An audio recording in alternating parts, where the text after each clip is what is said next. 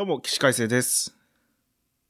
お久しぶりにな、なってしまいましたって言うとなんか謝ってるみたいだから嫌だな。別に、定期配信なんて、約束した、約束、約束したっけ？忘れた。なんかこんな頻度でやりたいなーみたいなことは言ったかもなーっていう記憶があるんだけど、約束はしてないよね、多分。うーん。いつぶりですか？収録は何回かしましたけど、配信はいつぶりですか？いやいやいやいやいや。なんかね、タイミングを2回逃した。え、じゃあ3回逃したんだ。その3回のうち2回は撮ってんだけど、撮ったんだが、なんか配信のタイミングを逃しちゃって、結局、なんかまあ、いっか、みたいな感じになって、で、いよいよ、撮ろ、撮ろうねって、撮りましょうね。そろそろね。もう終わったと思われるよって、えー話したのが、あれは、10月だっけ？じゃあ、でもそっから2ヶ月経ってるじゃないか。あ、はい。えー前回の配信が8月30日、8月の末に配信してて、そうだよね。9月に2回撮ってんだよ、俺たちは。で、10月にそろそろ3回、3度目の正直で本当に配信できるものを撮ろうって言って、もう2ヶ月経とうと。経ったんか、2ヶ月。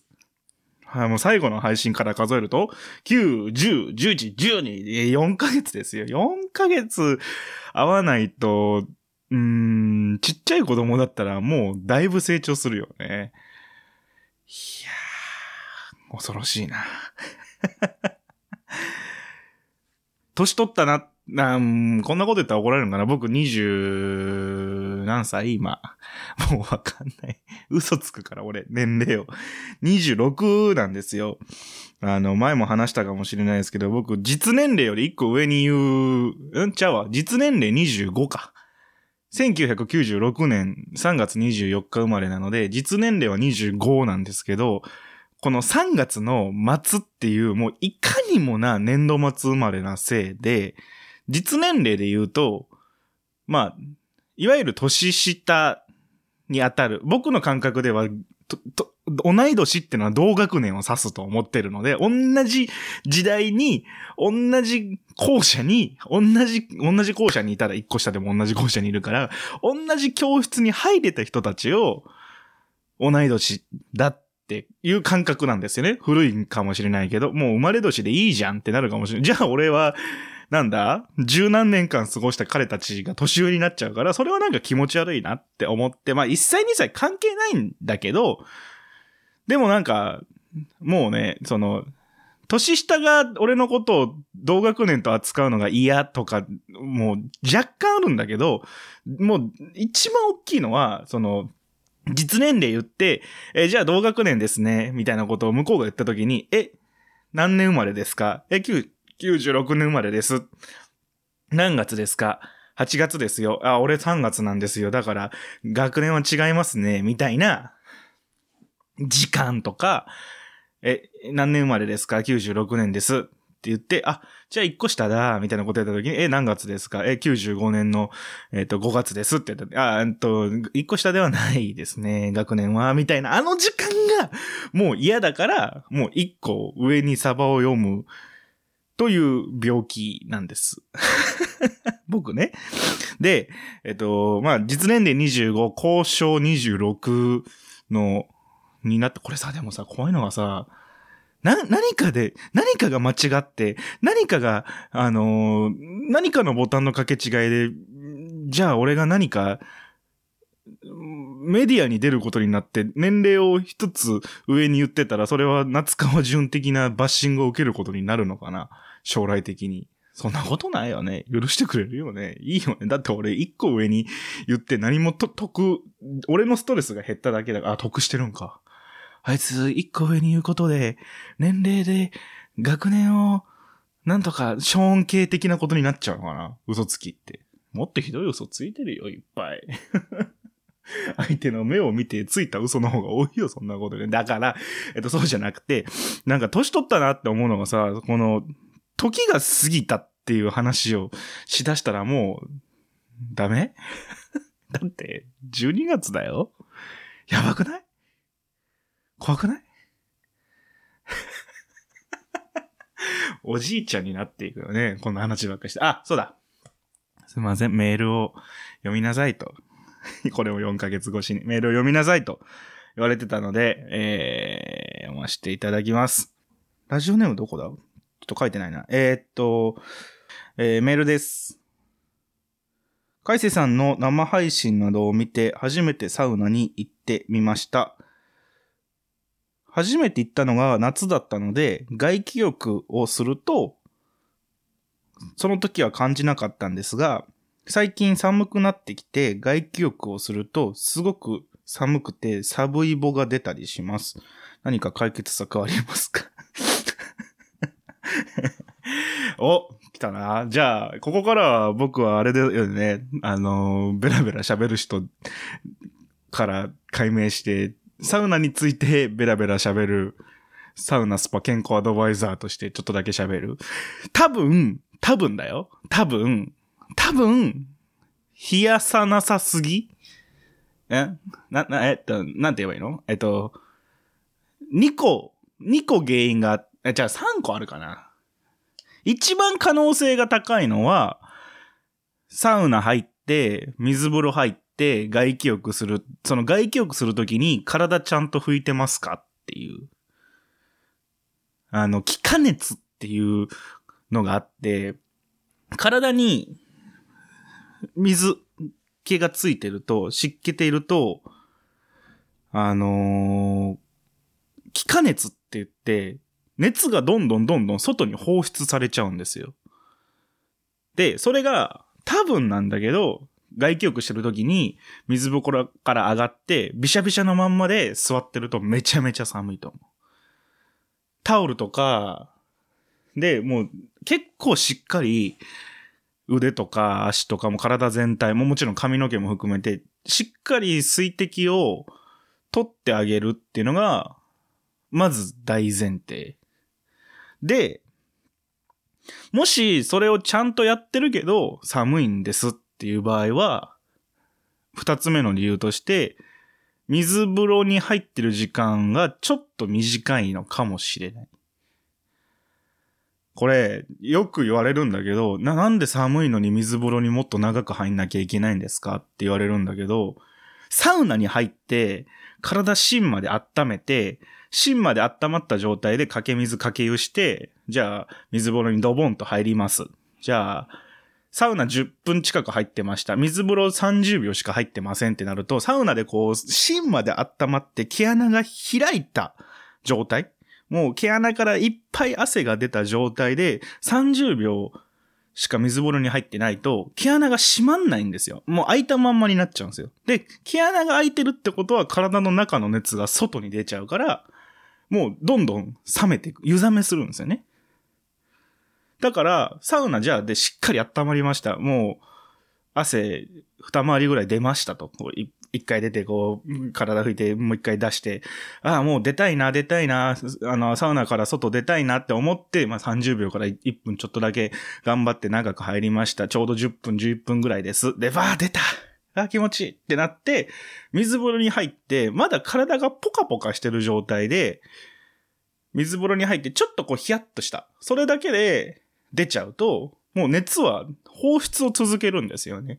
だから、我慢して我慢して入って、水風呂入って、まあ、冷たいって思うと思うんだけど、水風呂入って冷たいっから、ちょっと体が馴染んできて、ああ、気持ちいいな、そんなに冷たさ感じないなの時間を過ぎて、あ、もう一回冷たくなってきたぐらいまで入ると、しっかり冷えるんで、毛穴だけね、表面だけが冷えるんで、その後ちゃんと水さえ拭けば、外気浴しても寒くはないと思う。多分このどっちかの可能性が高い。で、まあ実際に見てないし、もっと詳しく聞かないとわかんないんだけど、可能性は低いんだけど、たまにあるのが、実はサウナに入ってる時間めちゃくちゃ短い。とか、えっと、あ、あなたが入ってるサウナが、あのー、温度だけが高くて湿度が低いから、汗があんまり出てない。つまり、その、火傷しかしてない状態、表面しか温まってないから、湿度が低くて、表面しか温まってないから、結局水風呂にも長く入れないし、水風呂から出たら、もう、水風呂ってのは表面を冷やすためにあるんで、表面しか熱してない肌の表面しか冷やしてないと、そら体の真ん中は冷たいので、外気浴したらそら風邪ひくよね、寒くなっちゃうよねっていう説もある。で、でもこの三つ目に関しては、うんと、伝え方っていうか捉え方を間違えられちゃうと、危ないので、あんまり気にしない方がいいとは思います。ただ、なんか、あなたのサウナ、あなたのサウナって あなたが入ってるサウナの湿度がどれぐらいかっていうのはちょっとと意識すると、その、例えば、入ってたらもう髪の毛がパリパリになっちゃうとか、もう鼻が痛くなっちゃう、鼻の粘膜がちょっとこう、なんて言うんだろう、乾く感じがあるとかであれば、ちょっとそのサウナがあなたの好みに合ってない、あなたの体の好みに合ってない可能性がある。こう、じっとり、しっとりするようなサウナに入ると、おのずと体の芯まで温めれて、その芯が温まった状態で表面だけ水風呂で冷やし、この時期でも外気浴に出ると、冷たくない？寒くない？風邪をひかない？のかな？って思うんだけど、どうだろうか。喋ったね。サウナになると滑らかに喋るね。うーん、多分この3つのうちどれか、か、だと思うんだよな。この3つの条件さえ揃えば、最初寒くても多分そのサウナ週に1回とか2週間に1回とか定期的に入ってると、徐々に徐々にその体が外気浴の時に寒いって感じなくなると思う。最初は絶対寒いけど、だって体からするとそんなことやってないわけじゃん。生まれて何十年。冬に、冬よ、冬に裸で外に出る外気、今何度ぐらい？今もう、平均9度とか ?8 度とか？もっと低いか。えー、地域によっては。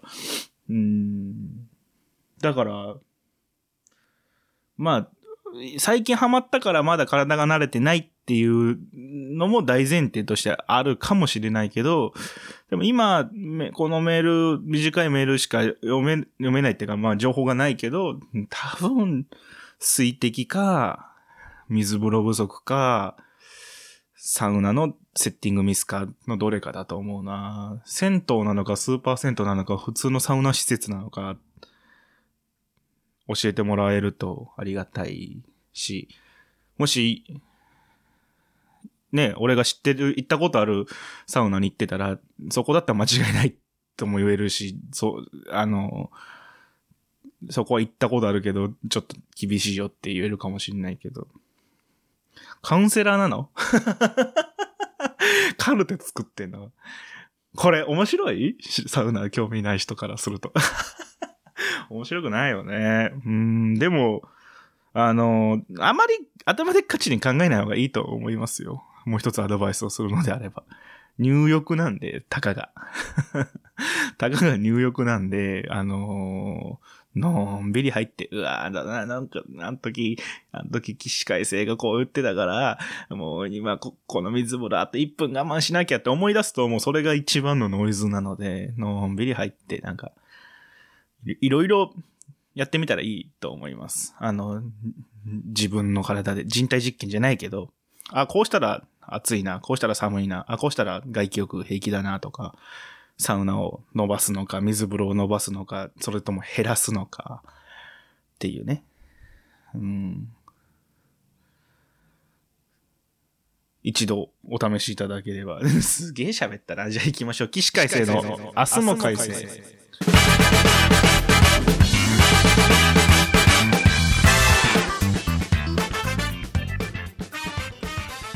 はい、改めまして、こんにちは、岸海生です。えー先ほどのメールの、えー方の名前は、タルタルチキンさんでした。すみません、見落としてました。上の方にありました。えーっと、まあ、概要欄っていうの？あの、なんていうの？リード文っていうの？あの、ポッドキャストの説明みたいな書いてる文章のと、概要欄でいいのかな？のところに、でも概要を載せたことはないよね、あそこの俺たち。あのーメッセージフォームというか、あー載せてますので、なんなりと、あのーなんなりとテーマなくって話なんだけど、まあ、質問、指針でもいいし、あの、指針なので公開しないでくださいっていうチェックマークもあるんで、あ の公開っていうか、番組で触れないけど、言っときたいことがあるみたいなことも読みたいので、まあ、読みたいっていうか、その、僕がね、読むだけね。正しいんだけど、日本語として。読みたい。ね、ラジオ DJ がメール読みたいんでって言うと、それってもう読み上げることを言うもんね。うん、あの、単純に気になることもあるので、なんなりと送っていただければ。で、別に番組で触れていいよってチェックマーク入れていただくと、こんな風に、サウナカウンセリング、サウナだけじゃないけどさ、しようかなって思ってます。バチェラー見たいや、見てる？バチェラーシーズン4見てる？すごいよ、今年、今回のジャージェラー。本当に。すごい。やばい。もうね。小声。ちょうど多分、最終回が、これ配信日だよ、多分。だから、こっからは、こっからは、聞かない方がいいかもしれない。俺はまだ最終回を見てないから。あ、でも、でもね、バチェラー、知ってる？知らない人もいるよね。うん、調べてください。もう野暮なんで説明しません。1対多数のテラスハウスみたいなもんです。えっと、何がやばいってさ、あのなんだろう、バチェラーっていうリアリティショーがあるわけじゃないですか。その、嘘か本当かわかんない、どこまで嘘でどこまでが本当でどこまでが演じられてるのかわからない、それこそが面白いもの、リアリティショーってものがあって、ただ、一応、リ、リアルな人があそこにいるわけで、なんだろう、ドラマではないが、操作はされてる、切り抜かれているし、うん、台本はないかもしれないけど、演じているみたいな部分がある世界の中で起こってることが、まあ、バチェラーとして配信されてるのに対して何が面白いって、なんかね、暴露合戦みたいにもうすでになってて、バチェラーに出てた、出てる？出てた？人？が、こんなひどいことを言われたとか、制作がこんなことを私に言ってきたみたいなことをツイッターでもう、ブワーって、まあ、暴露っていうかまあ、発信？だからそのリアリティショーのリアルみたいな部分を出演者が言うみたいなのに対して、いや、私たちはバチェラー楽しく見てるんだから、なんかそんな暴露みたいなことはやめてくださいみたいなファンと、え、何何？それぞれっていう、その、やばいやばいみたいな、まあファンであり、野じ馬みたいなのがそこにまた群がって、そこでこういろんなこう、まあ、SNS なので、リップ合戦みたいになってる。で、やっぱり、そう、これが事実なんだ。バチェラって、こんな作品、こんなもんなんだって、なんかこう、ある意味、天下取ったような、言い方をしてる人もいるんだけど、なんか面白いのがさ、リアリティショーが好きで見てる人って、あれがリアリティショーだってこと？ショーの部分に焦点を当ててほしいんだけど、ってことって、俺完全に、なんだろう。納得した上で見てるもんだって思ってたんだけど、そうじゃないんだよね。だって、あれがリアリティショーだって思ってるんであれば、今回のその暴露みたいなものも、ショーかもしれないっていう推測ってあんまりないんだな。俺は、なんかあれ含めて、ショーなんだろうなって思ってて、なんだろう、リアルってないわけじゃないですか。絶対的に誰かが挟むとそこにフェイクな部分って混じるわけで、完全なフェイク、完全なリアルっていう話をしてるんじゃなくて、じゃあ、これをしてください。じゃああなた、この書類を作ってください。って言われて、作ってくださいって言った人はこんな書類がいいなっていうリアルがある、あるし、じゃあ作ってくださいって言われた人は作るっていうリアルをやるんだけど、でもできたものって、作ったっていうリアルなものと作ってくださいって言ったリアルなものって一致しないわけじゃん。人が挟まるから。完全なリアルなんてないわけで、絶対そこにある種ノイズが入ってきて、俺はそのノイズをフェイクって呼んでるんだけど、って思わないんだなっていうのがすっごい今回面白いの、俺は。俺は、これが真実だっていう人も、これは嘘だっていう人も、これは真実を語った嘘だっていううがった見方をしてる人も含めて、うがった見方をしているから、確かにあなたが言ってることは本当かもしれないけど、それってあなたが感じてる本当だよね。だからもしかしたら都合がいい部分も入ってるよね。じゃああなたが言ってることは真実だけど、事実を100%表すわけないよね。だって、知ってるけど言ってないことあるよねって。100知ってて100言う人間なんかいないじゃん。無理じゃん。見たとしても、嘘ついちゃうんだもん、人間って。見たとしても都合よく言っちゃうんだもん。自分の都合がいいように。だからそこに真実なんかないよね。もう人間ってずれるじゃん。って思ってる上で、嘘っぽいバチェラーのその映像も、でもそれに対して暴露する人も含めて、フェイクを楽しむことなんだって思うんだな。それが面白いんだよ、今回。なんかね、あれが全て完璧だったら嫌だなっって思う。だってそれは、そ、それだったら俺映画見るもん。でもあの、下世話な感じ？リアリティショー。すっごいおすすめ。いいよ。なんか。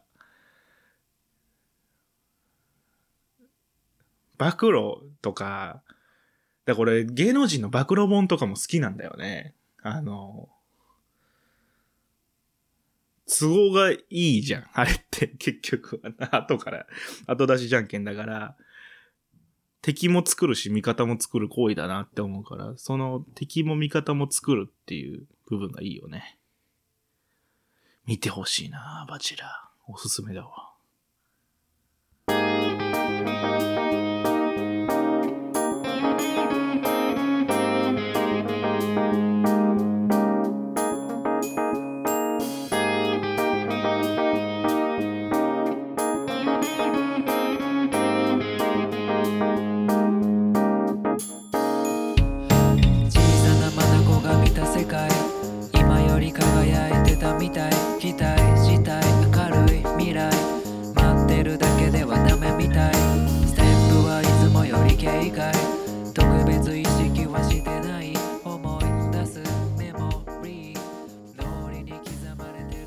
さあ、ということで、サウナの話が長かったね。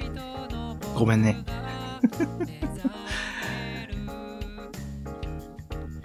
あとしばらくはやろうかと思ってます。何回ぐらいって聞かれるんだけど、うーん、まあ、区切り、区切りをあんまりつけるのもなって思うけど、まあ、あとしばらくは、この番組は続くと思いますので、よろしければお聞きください。以上です。